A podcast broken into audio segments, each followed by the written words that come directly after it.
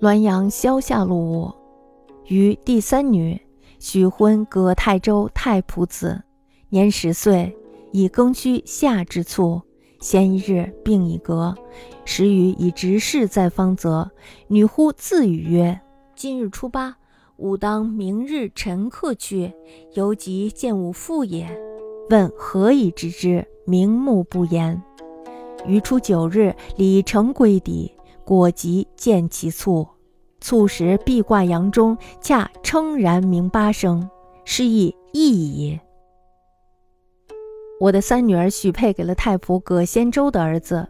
十岁那年，乾隆庚戌年夏至，夭折了。临死的前一天呢，他的病已经很重了。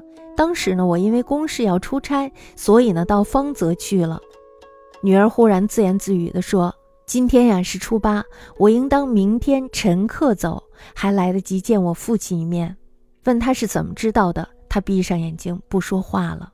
我初九那天祭礼之后回家，果然赶上见他最后一面。他死时墙上挂的洋钟恰好当当当的敲了八下，这呀可真是怪事儿了。